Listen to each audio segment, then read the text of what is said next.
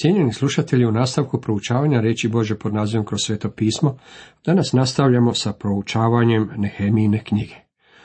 Osvrćemo se na treće poglavlje. Tema ovom poglavlju glasi obnova zidina i vrata. Ovim poglavljem došli smo do obnove zidina i gradskih vratiju. Bio je to jedan od najvećih graditeljskih pothvata. Nehemija je ovdje učinio uistinu izuzetnu stvar. Bog je djelovao na predivan način. Vidite, Bog je poveo Ezru i Zerubabela natrag u zemlju kako bi obnovili hram. Njihov se zadatak razlikovao od Neheminog. On je bio lajk i njegov je posao bio obnoviti jeruzalemske zidine i vrata. Bog svoj posao dovršava na različite načine i kroz različite ljude. Bog uvijek djeluje na takav način, dragi moji prijatelji. Mnogi od nas koji se nalazimo u Božoj službi započeli smo tu istu službu nastojeći oponašati nekoga. Takav način rada ne funkcionira. Jednostavno moramo biti ono što jesmo. Jeste li ikada zapazili što je Bog u stanju učiniti sa jednim nosom, dva oka, ustima i dva uha? Kadar je oblikovati na milijarde lica i sva će biti različita. Također može načiniti bezbroj prstiju i svi će biti različiti te neće postojati dva ista otiska prsta. Bog to čini na takav način jer želi da svatko od nas bude ono što jest. Priča o obnovi jeruzalimskih zidina ispričana nam je na uistinu predivan način. Priča je ispričana putem deseterih vratiju. Započinjemo sa ovčim vratima, a završavamo sa ovčim vratima. Ponekad se postavlja pitanje je li bilo i drugih vratiju u Jeruzalemskom zidu. Mislim da u ono vrijeme nije bilo, jako ih je moglo biti. Ovih deset vratiju odabrano je kako bi se ispričala priča evanđelja. Ona govore o Božjem planu spasenja. Napisao sam jednu knjižicu koju sam naslovio Evanđelje u Jeruzalemskim vratima, u kojoj ulazim u detaljniju razvrdu svakih vratiju.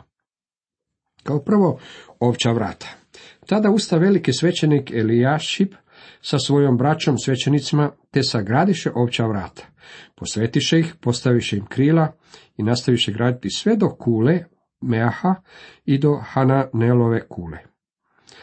Sve započinje kod ovčih vratiju. To su vrata kroz koja je gospodin Isus ušao u Jeruzalem. Nalazimo zapis o jednome događaju kada je ušao kroz ova vrata te došao do kupališta Betcede, ako ćemo iskreno, mislim da je kroz opća vrata ulazio u Jeruzalem svaki puta sve do svog pobjedničkog ulaska kada je ušao kroz istočna vrata. Ima ljudi koji pogreškom zamjenjuju istočna vrata sa zlatnim vratima. Čuo sam ljude koji govore da s obzirom da su istočna vrata danas zapečačena, neće biti otvorena dok Isus Krist ponovno ne dođe i uđe kroz njih. Istočna vrata nisu zlatna vrata. Zlatna vrata su vrata koja vode u hram. To su vrata koja će biti otvorena za njega i koja će ga dovesti u svetinju na svetinjama.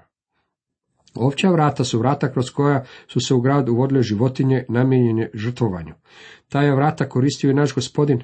Mislim da je poslužio kao živa prispodoba, ilustrirao je ono što je o njemu rekao Ivan Krstitelj, evo jaganca Božega koji odnosi grijeh svijeta.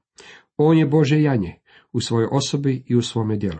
On odnosi grijehe sveta, stoga opća vrata simboliziraju Kristov križ. To je mjesto na kojem započinjete svoj odnos s Bogom. Križ je jedino mjesto na kojem možete započeti s Bogom. Bog od nas ne traži ništa dok ne dođemo Kristu i prihvatimo ga kao svog osobnog spastelja. Bog ima samo jednu stvar za reći svijetu i to je što ćete učiniti s mojim sinom koji je umro za vas. Dok ne odgovorite na ovo pitanje, neće ga zanimati vaš život i vaša služba. Ako ga odbijete i ne prihvatite njegovoga sina, tada vas neće pitati ni zašto. Ne želi vaša dobra djela, niti želi vaš novac. Od vas ne želi baš ništa. Umjesto toga ima nešto što vam želi dati. Njegov je sin umro za vas. Opća vrata objašnjavaju nam tu zamisao, cijela stvar započinje kod općih vratiju. Kraj njih su gradili Jerihonci, a do njih je gradio Zakur sin Imrijev. Jerihon je mjesto prokletstva, a ljudi iz toga grada radili su odmah pokraj ovčih vratiju. Meni je to vrlo zanimljivo. Ljudi iz Jerihona došli su u Jeruzalem iz doline rijeke Jordan, gradili su odmah do ovčiju vratiju. Ako biste na putu za Jerihon obišli oko Maslinske gore, našli biste se na mjestu gdje su svi ljudi radili. Na tome se mjestu nalazi hram. Jerihon je bio grad nad kojim je bilo izrečeno prokletstvo. Jošova je rekao, proklet bio pred licem Jahve i čovjek koji pokuša ponovno izgraditi Jerihon. U vrijeme kralja Ahaba živio je čovjek koji je obnovio ovaj grad i na njega i njegove sinove palo je prokletstvo. Bio je to grad prokletstva. Vi i ja živimo u svijetu nad kojim je izrečeno prokletstvo. Mislim da tu misao ne trebam posebno elaborirati. Samo se osvrnite oko sebe. Čovjek je ovaj svijet doveo u stanje kaosa. Čovjek jednostavno nije sposoban sam riješiti svoje probleme. Na utjecajnim mjestima nalaze se nekršćani koji govore da je rješenje problema izvan domašaja čovjeka. Živimo u prokletom svijetu. Samo Kristova smrt na križu može ukloniti osudu greha iz vašeg i mog života, jer piše u Ezekijelu 18.4. Onaj koji izgreši, taj će umreti. Dragi moji prijatelji, to je osuda nad vama. To je i osuda nadamnom. Kristu osudu može ponijeti umjesto vas zbog svoje smrti na križu. Ako se niste pouzdali u njega, možete se pouzdati u njega upravo sada. Riblja vrata. Sljedeća postaja su riblja vrata. Sinovi Hasnaini gradili su riblja vrata, stavili dovratke, utvrdili krila, stožare i prijevornice. Kroz ta se vrata u gradu nosila riba ulovljena u sredozemnom moru i rijeci Jordan. U ono je vrijeme bilo mnogo ljudi koji su jeli ribu. Riblja vrata bila su mjesto koje uopće ne biste imali problema pronaći, dragi prijatelji. Njuhom biste ih pronašli za tili čas. Što simboliziraju riblja vrata? Gospodin Isus rekao ljudima koji su ga slijedili, a zapisano je u Matej 4.19, učinit ću vas ribarima ljudi. Nakon što su učenici naučili činjenice evanđelja, Isus im je rekao, i evo, ja šaljem vas, na vas obećanje oca moga. Ostanite zato u gradu Jeruzalemu dok se ne odjenete u silu od ozgor. Drugim riječima, nemojte još otići. Čekajte dok ne budete kršteni svetim duhom, dok on ne počne prebivati u vama, dok vas on ne obnovi, a zatim i ispuni. Na dan pedesetnice bili su ispunjeni i postali su ribarima ljudi. Danas je to ista stvar koju Bog traži od onih koji su njegovi. On ne traži od niti jednog nespašenog čovjeka da postane ribar ljudi. Kako bi to i mogao biti? Nespašeni čovjek ne bi znao o čemu to Bog govori. Bog, međutim, onima koji su njegovi poručuje, želim da ribarite ljude. Vjerujem da moramo ribariti za ljudima na različite načine. Ne slažem se s ljudima koji su ustrajni na tome da oni koji ribare moraju obilaziti od vratiju do vratiju. Mislim da svatko to ne može. Držim da postoje ljudi koji su pozvani svjedočiti malo drugačije. Na primjer, evangelizacija molitvom je način na koji je danas moguće učinkovito dohvatiti ljude za Krista. Svi imamo različite darove. Bog je svakoga od nas stvorio na drugačiji način. Postoje različiti načini u širenju evanđelja. Bilo kako bilo, Mišljenja sam da svi mi moramo proći kroz riblja vrata na ovaj ili onaj način. Trebali biste imati udjela u širenju Bože riječi. Isus kaže, želim da me slijedite, učinit ću vas ribarima ljudi. U Nehemiji 3.4 nalazimo na popis osoba koje su radile na izgradnji zidina. Prekrasno je to da su njihova imena zapisana u knjizi života. Čitanje tog odjeljka je ujedno i vježba u izgovaranju. Iskreno rečeno, teško je biti dogmatičan oko izgovaranja ovih imena. Možete pogledati u nekakav riječnik, međutim, nitko ne može garantirati točnost izgovora. Bilo kako bilo, ti su ljudi poznati Bogu. Pomogli su u izgradnji jeruzalemskih zidina. Jednom će biti nagrađeni za svoje napore. Kraj njih su popravljali te koanci, ali su njihovi plemenitaši odbili da prignu šiju na službu svojim gospodarima. Ti su plemenitaši mislili da su predobili i da su predobri za ovakvu vrstu posla. Ili su imali kakvu drugu ispreku. Čovjek ih zamišlja da su imali snježno bijele tlanove i da nisu niti pomišljali na podizanje kamenja za obnovu jeruzalemskih zidina. Dragi moji prijatelji, ako ste vidjeli kamenje u jeruzalemskim zidinama, onda ste se zasigurno divili poslu kojeg su ti ljudi uložili da ih izgrade. A možda i pomalo se osjećate s tekoanskim plemenitašima. Jednostavno nisu željeli prignuti šiju na posao. Za pokretanje tih kamenova trebalo je jako puno ljudske snage. Trebalo je proliti mnogo znoja i uzdisaja da bi se zidine obnovile. Od toga su posla mnogi dobili žuljeve na rukama i nogama i mnoge su ljude boljelo leđa. U stvari, ljudi su bili umorni po čitavom tijelu od silnih napora. Plemenitaši su međutim bili zabušani i nisu željeli prignuti šiju na ovaj naporni posao. Zanimljivo je da su se plemenitaši nalazili odmah pokraj ribljih vrata koja govore o svjedočenju. Ti ljudi uopće nisu svjedočili o Bogu. Ne znam kako je sa vama, međutim ja se nipošto ne bih volio naći u toj skupini. Ne bih volio da je u vječnoj Božoj riječi zapisana kako sam odbio učiniti ono na što me je Bog pozvao. Bojim se da u današnje vrijeme u crkvama postoje previše ljudi koji ne rade ono na što ih je Bog pozvao. Ovdje govorim o spašenim ljudima, a ne o nespašenima.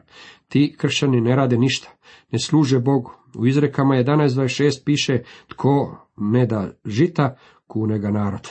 Žito predstavlja Božu riječ i uistinu je strašno ne davati Božu riječ onima koji su je gladni. Jeste li ikada razmišljali o tome? Pozorno pročitajte ovaj stih, tko ne da žita, kune ga narod. Također nam je rečeno da će u vječnosti ljudi stanovite ljude nazivati blagoslovljenima. Mislim da će u paklu biti ljudi koji će ustajati i proklinjati određene ljude u raju koji im nisu željeli dati žita. Isus je rekao, slijedite me i učinit ću vas ribarima ljudi. Ako danas želimo biti po njegovoj volji, negdje usput morat ćemo se priključiti pokretu koji iznosi Božu riječ gladnim srcima. Nitko od nas ne može to učiniti sam, mora to biti timski rad. Stara vrata. Dalje dolazimo do trećih vrata, riječ je o starim vratima. Stara vrata popravljali su Jojada, sin Paseahov i Mešulam, sin Besodin. Oni su stavili dovratnike, učvrstili krila, stožere i prijevornice.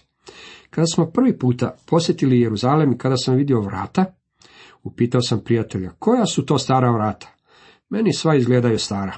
Stara vrata su bila ondje od samoga početka. Jeremija 6.16 prenosi nam poruku koju ta vrata imaju za nas. Ovako govori Jahve. Stanite na negdašnje putove, raspitajte se za iskonske staze koji put vodi k dobru. Njime pođite i naći ćete spokoj dušama svojim. Živimo u vremenu kada su ljudi zainteresirani samo za ono što je novo. Moraju imati najnoviji automobil, moraju biti odjeveni po najnovijoj modi i moraju posjedovati najsuvremenije kućanske aparate. Jednog dana mi je čovjek, čiji je fetiš bilo posjedovanje najmodernije odjeće, rekao, zapazio sam da nosite uske revere, a danas je moderno nositi široke revere. Rever na kaputu meni je potpuno nebitan, ali je mnogim ljudima i tekako bitan. U svezi mojega doma, drugi mi je čovjek rekao živite u staroj kući, zar ne? Moja je kuća stara 25 godina i ja je još uvijek smatram novom. Dok sam živio na jugu, živio sam u kući koja je bila stara preko stotinu godina, ali ovdje gdje sam sada, moja je kuća već sada stara. Živimo u vremenu kada se stvari mijenjaju radikalno i rapidno. Uvjeti u kojima su naši djedovi prosili naše bake uvelike se razlikuju od uvjeta pod kojima mladež današnjeg vremena pristupa pitanju braka. Moral se u potpunosti promijenio. Ljudi posvuda govore o novom moralu, ali je ta vrsta morala bila stara već u nojino doba. Kako smo u stalnoj potrazi za nečim novim, zapadamo u stanje velike isfrustriranosti. Zbog toga su mnogi ljudi završili u slijepoj ulici u kojoj njihovi životi nemaju baš nikakav smisao i svrhu. Jeremija nas poučava da krenemo negdašnjim putovima i raspitamo se za iskonske staze, jer ćemo na njima naći spokoj svojim dušama. Umjesto da bježimo k psihijatrima i iskušavamo ovu ili onu novu metodu, ono što nam je stvarno potrebno je da dođemo k onome koji je rekao, dođite k meni svi koji ste umorni i opterećeni i ja vas želim odmoriti. Uzmite jara moje na sebe i učite od mene, jer sam krotkog i poniznog srca, i naći ćete spokoj dušama svojim. Jer jaram je moj blag i preme je moj lako. Dragi moji prijatelji, u Isusu Kristu nalazimo odmor. Ljudskome srcu potrebno je nešto više od ovog mehaničkog elektronskog. Pritisni na dugme doba u kojem živimo. Moramo se vratiti negdašnjim putovima i iskonskim stazama. A do njih je popravljao Uzijel, Arhain sin Zlatar. Domiljeva se ovo poput nečeg neobičnog. Kamenovi u Jeruzalemskom zidu, kao što sam već rekao, bili su izuzetni. Bili su strašno teški. Zlatari su bili naviknuti sjediti za svojim stolovima i raditi sa malenim komadićem zlata. Nisu bili naviknuti raditi sa ogromnim kamenjem, iako je posao obnavljanja zida za njih bio vrlo naporan, oni su se tom poslu svejedno priključili. Bog je to zapazio i dao je da se zapiše što su zlatari učinili. U današnje vrijeme postoje ljudi koji za Boga podnose u istinu velike žrtve i odricanja i njima je često u istinu teško ono što rade. Zapamtite, dragi moji prijatelji, Bog pomno bilježi takva nastojanja i postupke. A do njega je popravljao Hananija, jedan od mastara, oni su utvrdili Jeruzalem sve do širokog zida. Pomastar je apotekar. Ti ljudi spravljaju lijekove, pilule koje prave nisu veće od onoga što se može progutati, popet ti su ljudi radili sa velikim stijenama. Bog je i njihov tru zapisao i dao da se zapiše u njegovoj vječnoj knjizi. Kad danas promatram Bože djelo, uistinu uživam vidjeti ljude koji stvarno podmeću svoja leđa za službu, koju ulažu u velike napore i koji stvarno rade nešto za Boga. Poznajem nekoliko pastora pravih Božih ljudi koji se ubijaju u radu za gospodina. Imao sam predivnog prijatelja ovdje koji je doživio srčani udar i od njega umro. Bio je predivan Boži čovjek i doslovno se ubio u Božem dijelu. Poznam još nekoliko ljudi koji danas čine to isto. Rekao sam jednome pastoru koji živi sjevernije od mene, gledaj brate, znam ponešto onome kroz što prolaziš. Previše radiš, činiš previše, moraš malo usporiti. Dragi moji prijatelji, ako imate dobrog pastora koji previše radi, otičite k njemu i zagrlite ga. Nadam se da od toga neće doživjeti srčani udar. I recite mu da molite za njega. On je možda jedan od zlatara ili od pomastara. Recite mu da se ne napreže pretjerano. Danas su izuzetno potrebni Boži ljudi. A do njih je popravljao Šalum, sin Halohešov, glavar polovice okruga, on i njegove kćeri. Ovo biste trebali zabilježiti. Danas je vrlo popularan pokret oslobođenja žena, a imali su ga i u Jeruzalemu u Nehemino vrijeme. Žene su rekle, otići ćemo tamo i pomoći u obnavljanju jeruzalemskih zidina. Muškarci to rade, radit ćemo to i mi. Šalom, Halohešov sin, očito nije imao sinova, pa su njegove kćeri otišle s njim kako bi mu pomogle u izgradnji jeruzalemskih zidina. Bog je to zapazio i dao je da se zapiše. Dolinska vrata. Dolinska vrata popravljao je Hanum i stanovnici Zanoaha. Sagradili su ih, učvrstili krila, stožare i prijevornice i postavili tisuću lakata zida do smetlišnih vrata. Dolinska vrata vodila su iz Jeruzalema u dolinu. Mogla su se nalaziti na bilo kojoj strani grada, jer da biste izišli iz Jeruzalema morate otići u dolinu. To su vrata kroz koja su mnogi od nas pozvani proći. Kada mislim na ova vrata, mislim na dolinu smrtne sjene. Svi mi prolazimo tom dolinom. David je govorio o njoj u 23. psalmu. Dok prolazite tim kanjonom, on sve više i više sužava se sve dok, ako gospodin ne dođe prije, ne budete prisiljeni proći kroz ova vrata. Ta vrata također imaju i svoju praktičnu stranu. Radi se o vratima poniznosti, vratima niskosti. Bog nas ponekad mora provesti kroz nevolje i poteškoće kako bi nas poučio stanovitim poukama. Rečeno nam je da vjera u nama razvija različite vrline, a jedna od njih je poniznost mišljenja. U poslanici Kološanima ona se naziva poniznost uma. Radi se o nečemu što ne možete stvoriti i odgajati vlastitim ljudskim snagama. Poniznost mora doći iznutra. Radi se o plodu svetoga duha. Sjetio sam se čovjeka koji je rekao svome prijatelju, trudio sam se biti ponizan i na koncu mi je to pošlo za rukom. Prijatelj mu je rekao, znam da si ponosan zbog toga. Čovjek je odgovorio, naravno da jesam. Poniznost se ne postiže ljudskim naporima. Moramo biti ponizni po Božjem duhu. Postoji priča o jednome propovjedniku iz Škotske koji, dok je bio student, bio je najbolji student u svojoj klasi. Jednom je za vrijeme studija, zbog svojih odličnih školskih postignuća, bio pozvan propovijedati u stanovitoj crkvi. S obzirom da je bio izuzetan student, stao je vrlo ponosno za propovjedaonicu. Kad je stao pred zajednicu propovijedati, nastala je potpuna zbrka. Shvatio je da je bilo jednostavno staviti propovjed na papir dok je sjedio za radnim stolom, ali iznijeti tu istu propovjed pred vjernike je bila sasvim druga stvar. Uplašio se. Zaboravio je sve što je naučio. Pod kraj propovedi napustio je propovedonicu krajnje posramljen i ponižen. Jedna draga škotska gospođa koja je promatrala svaki njegov pokret, prišla mu je kada je sišao s propovedonice. Rekla mu je, mladiću, da si došao za propovedonicu onako kako si iz nje sišao, onda bi sada silazio onako kako su prvi put za nju došao. Bog nas mora provesti kroz svoju školu poniznosti. Poniznost je rod duha, kroz dolinska vrata moramo proći. Još mnogi od nas. Cijenjeni slušatelji, toliko za danas.